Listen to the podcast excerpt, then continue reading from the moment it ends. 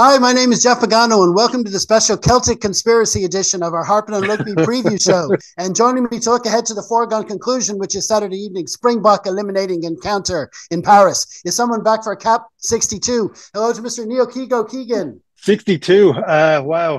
I, I, don't look a day under 62. Uh, yeah, conspiracies ahoy. Uh, let's, let's, I'm just off the phone there with Gregor Townsend, so we've got it all sorted. Indeed. And uh, just before we look at this week's this week's match, just speaking of the Springboks, so we haven't spoken to you since before we played them. Uh, how did you make it? Make of it? Loved it. Uh, I think we needed that early in the competition. Uh, similar to you know the All Blacks having France, that that kind of worried me. They had that kind of uh, combat game early in the in the tournament. We had that, and we stood up well. Watching it back again, not a huge amount worked for us. Uh, certainly in the first kind of thirty minutes but the lads navigated it. They they they never looked worried, um, and and we we kind of were able to navigate it really really well. So not only was the the result brilliant, and the nonsense coming out of South Africa shows how important that result was. Um, the lads being able to navigate things when things are falling apart. They were looking around. They were safe. They knew where everybody was. Um, and as we motored forward, we were starting to see that everything that we were worried about was starting to work itself out. You know, bomb squads, all that sort of stuff. As soon as they started bringing the bomb squad on in pieces, you know, we we knew we knew what the story was, uh, and and but just some of the tackles was insane. When you hear them in Bray and there in France, it was, you know what I mean. I love the game, but Genie Mac, some of them were tough to hear. Absolutely, no. It was a good, it was a, it was a great night in the end. It was a process going through it, but uh, really enjoyed watching it back. Mm. Okay, so uh, now it's time to look at our feature match of the week, which is of course Ireland v Scotland in Pool B of the Rugby World Cup. It's taking place in the Stade de France in Paris on Saturday, October seventh, kicking off at eight p.m. Irish time. TV coverage in Ireland is on Virgin Media One and ITV One, and as ever, you can find the full listings for the weekend on harpinonrugby.com. Just click the Rugby on TV tab. Ireland named their match day 23 on Thursday afternoon. If you're watching on YouTube, it's right there in the screen, or for pod listeners, it's in the program notes. Uh, Keego is going to go over a few points for us. He's starting with uh, change, uh, possible changes in the Irish squad. Yeah, um, Hart. Again, nothing exists right now, just rumors. But um, you know, if it wasn't for for bad luck at Rugby World Cups, Henshaw would have no luck at all. Um, which is where you know it, it's very worrying because we've seen him come on and do a massive job, and he's been really supportive of the Aki Ringrose um, kind of pairing that's kind of stepped up. Um, and it, the rumors now are that the switch for for Healy for him uh, with a hamstring injury, not a, was it a wrist or something recently, but it's a hamstring this week. Hopefully, we know he's Wolverine. Hopefully, he's able to work his way through it and stay involved in the squad. Amazing that Healy be coming back, but I, I, I think if we were able to see Henshaw, obviously on Healy, but Henshaw in a knockout game of rugby, I think the competition would be better. A bit like Dupont's coming back for France. Henshaw's always value for money. He always is. is a, he does a frightening amount of work, uh, and we would miss him if he was gone. So hopefully it's just a rumor. Uh, but yeah, I'd be I'd be really really good at if he was gone. Yeah, I mean it would be um, like obviously as Leinster fans we're, we're talking about Healy. We've seen him. Um, we've seen the the tweets about him mm. on his road to recovery and that he's ready and he's ready for action and stuff. And obviously, it'd be a strange replacement and um, might be a little harsh on uh, Mr. Kilcoyne if um, if if Healy did get called up. But but I mean, someone of uh, Healy's experience and stuff, he would have definitely been in the squad to begin with. And if there was a way, if if unfortunately Henshaw had to drop out, there's plenty of still cover there. There's uh, Stu mm-hmm. There's loads of cover for his position there already. So um, it would be great to, to to add someone like Healy. So we'll see. We'll see. Nothing's confirmed yet. Nothing's even been suggested yeah. yet, but uh, it's definitely something uh, everyone's been talking about.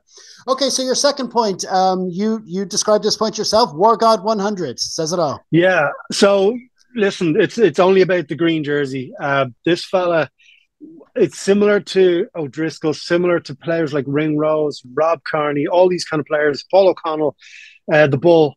We won't fully appreciate uh, O'Mahony until he's a couple of years out of the game and he's gone into his garden forever and disappears and all that sort of stuff. The shift he does and has done consistently, the injuries he's come back from, and the way he protects the team, which is something I love as an older man. I've had captains who protect the team, and, and I really appreciate it. And he is there, obviously doing a job at an elite level still. There's plenty more caps in him. but it's he is there to protect that team as well. So you look at Earls, who's another one we won't pre- appreciate enough until he's gone. He's doing the similar job. But these are guys who are are more than a number on a jersey, more than a number on the cap count, more than a number on a stat from a thing sticking out the back of their jersey. He's doing a, a extra captain's job for the squad. So when everyone looks around, they're in the trenches, whether it's South Africa or whether it's as we go forward to the World Cup final. Yes, I said it. We need to see, and the team needs to see people like O'Mahony ready to rock and roll, gritting their teeth, ready to push back if they need to, ready to talk to the referee if they need to. And I, I really think the job he's done over 100, and it will be more caps, will not be appreciated until he gets a statue in every province in this in this nation. Totally agree. I've been saying it for years. Um, and uh, you, you do see a lot of people sort of critique his actual game, his actual the way he plays, and say, "Oh, there's a lot better back rows." I mean, not it's not even it's not even about that. It's it's what he brings to the team. He's brought a whole. He's brought he's brought up the team just by being in the dressing room before the kickoff before they even step out onto the pitch. It's his presence yeah. in the squad that, that, that brings. I think you said it there. He's like an extra. He's an extra captain out there. He's a big. He's a leader, and his presence is vital. And uh, and he's more than deserved his uh, hundredth cap on on Saturday night. What a what a time to do it. Yeah, absolutely. Um, your third point is about um, Irish negativity. Yeah, I'm starting to see this creeping in again. Now I know social media in the run up to Christmas is always a bit creepy and negative and terrible, and life and budgets next week and all that but we're starting to creep our way back in. Permutations and combinations all these type of things are starting to pop up again. We do not need it. We do not need any of that. Similar to when we were doing the grand slam games and we some of us would verbalize it and some of us wouldn't. We have the team to win this world cup. No team wants to play ireland now does that mean we're head and shoulders above everybody else absolutely not but there's a consistency there there's a, a way the lads are operating that is going to bring us to the big, big game. And we have to verbalize it. We can't talk ourselves out of this. I, I think it's a problem that we have. I won't go on too long in Ireland in general, whether you're working at McDonald's or you're working in, you know, KPMG or you're working in the Irish rugby team. For years, we would talk ourselves out of things. And that's what stops us. The whole thing about Ireland could have taken over the world if God didn't create Guinness. That's kind of basically what that is. It's talking ourselves out of it. I could have done it, but I got pissed last night. I think what we all need to do is hit a reset. Okay. Social media is great because everything is on there. It's also terrible because everything is on there. We need to reset. We have a team here that our parents never saw, their parents never saw. We are in a magical time period over this last kind of 10, 15 years. It's been magic and it's been leading up, it's been building. Through the heartbreak, it's been building. Let's not be negative. Let's be realistic. Let's not be stupid. But let's be realistic. We have a team here that's been built to win this World Cup. Scotland are going to try and derail us. If we play to our optimum, or even let's say 80%, 75, 80%, we're going to put points on this team. But we have to be logical, realistic, and not let that Irish negativity creep into us. I know we've generations of it. Let's just be a new generation of positive people. No, absolutely. I mean, I found myself, um, I found my, because we had two weeks uh, um, before today, mm. we had the extra weekend off. You find yourself going through the whole process of, um, oh my God, you know, we could lose this and, and, and actually go out before the quarterfinals and all this stuff. See, you're seeing the permutations, but I think because it was two weeks, I managed to get myself to a place where um, I saw the positives. Um, because this is a because I think the knockout fix, aspect of this, the possible knockout aspect of this, is a good thing. Um, mm-hmm. We've had the pool matches. There's the we've had the, we've been through the round robin phase. You can see this maybe as a last sixteen match, and and look at it that way. And it's just what the team needs. It justifies the starting lineup, which is very close yep. to what we've seen. It's very close to our best team. You see Jack Conan coming in on the bench there for Ryan Baird. It's tough on Baird, but it's good for Conan to be getting the shout. It's we're also going to the other, outer reaches of the squad as well. Stu McCloskey coming in um, getting a spot, much deserved spot on the bench uh, there yep. as well, and it gives us better options in our midfield throughout the game. James Ryan, um, there was there was doubts about him during the week um, starting. Um, there was something some issue with his hand, I think it was, and. Yep.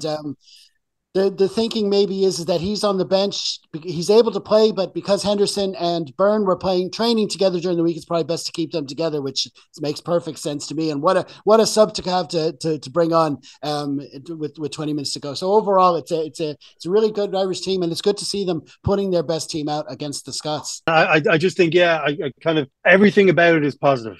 Mm. You know what I mean? Like we've had the problem, like you say, when you have your two weeks to sit there and think, thinking doesn't suit the Irish brain but this is all positive. The team is positive. Let's just roll forward.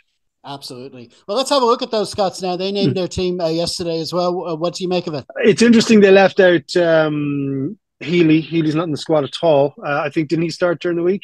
Yeah. Or last week? Yeah. Okay. So it's interesting that they they didn't.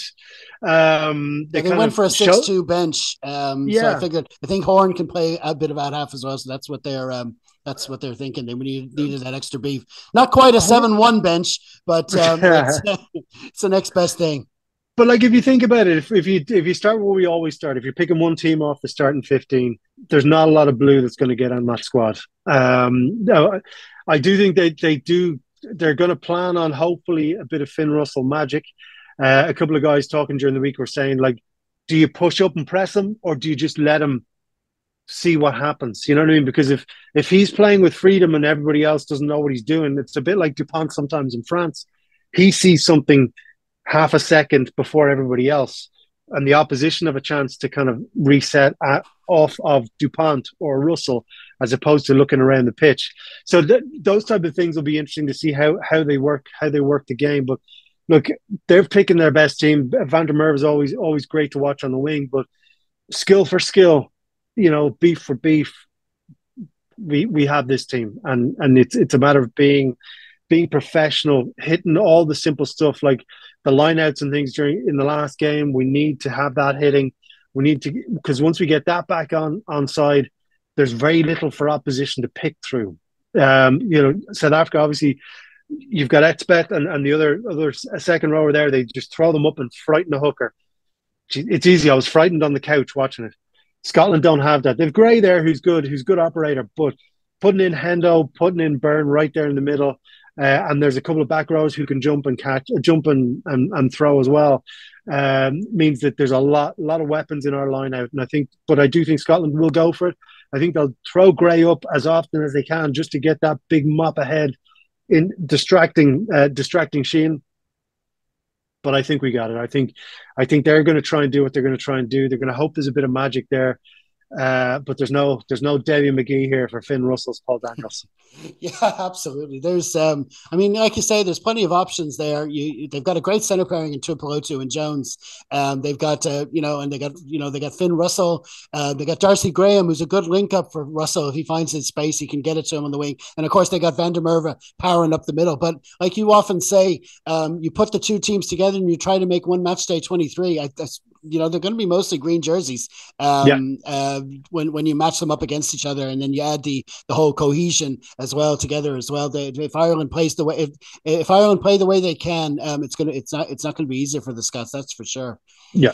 Okay, so um, now we're going to move on to the officials, who, as you can see, there are uh, Nic Berry uh, holding the whistle and Wayne Barnes among the assistants, and uh, that brings us to the weather. Now, last week, last time against South Africa, I said it was perfect weather conditions, but I think it's gotten even better for this one. It's uh, 14 degrees, clear, um, little or no wind, and apparently zero percent chance of rain. I mean, you literally couldn't ask better than that for um, for for a rugby match. Um, so that's that's that, and um, now we're just going to just, of course a whole lot of other um, World Cup matches this weekend. Yeah. Which which one of all the others uh, caught your eye the most? Yeah, I anytime uh, you can watch Japan uh, is is a good time, and Japan are playing Argentina, another of our bogey teams that that we may meet down the line.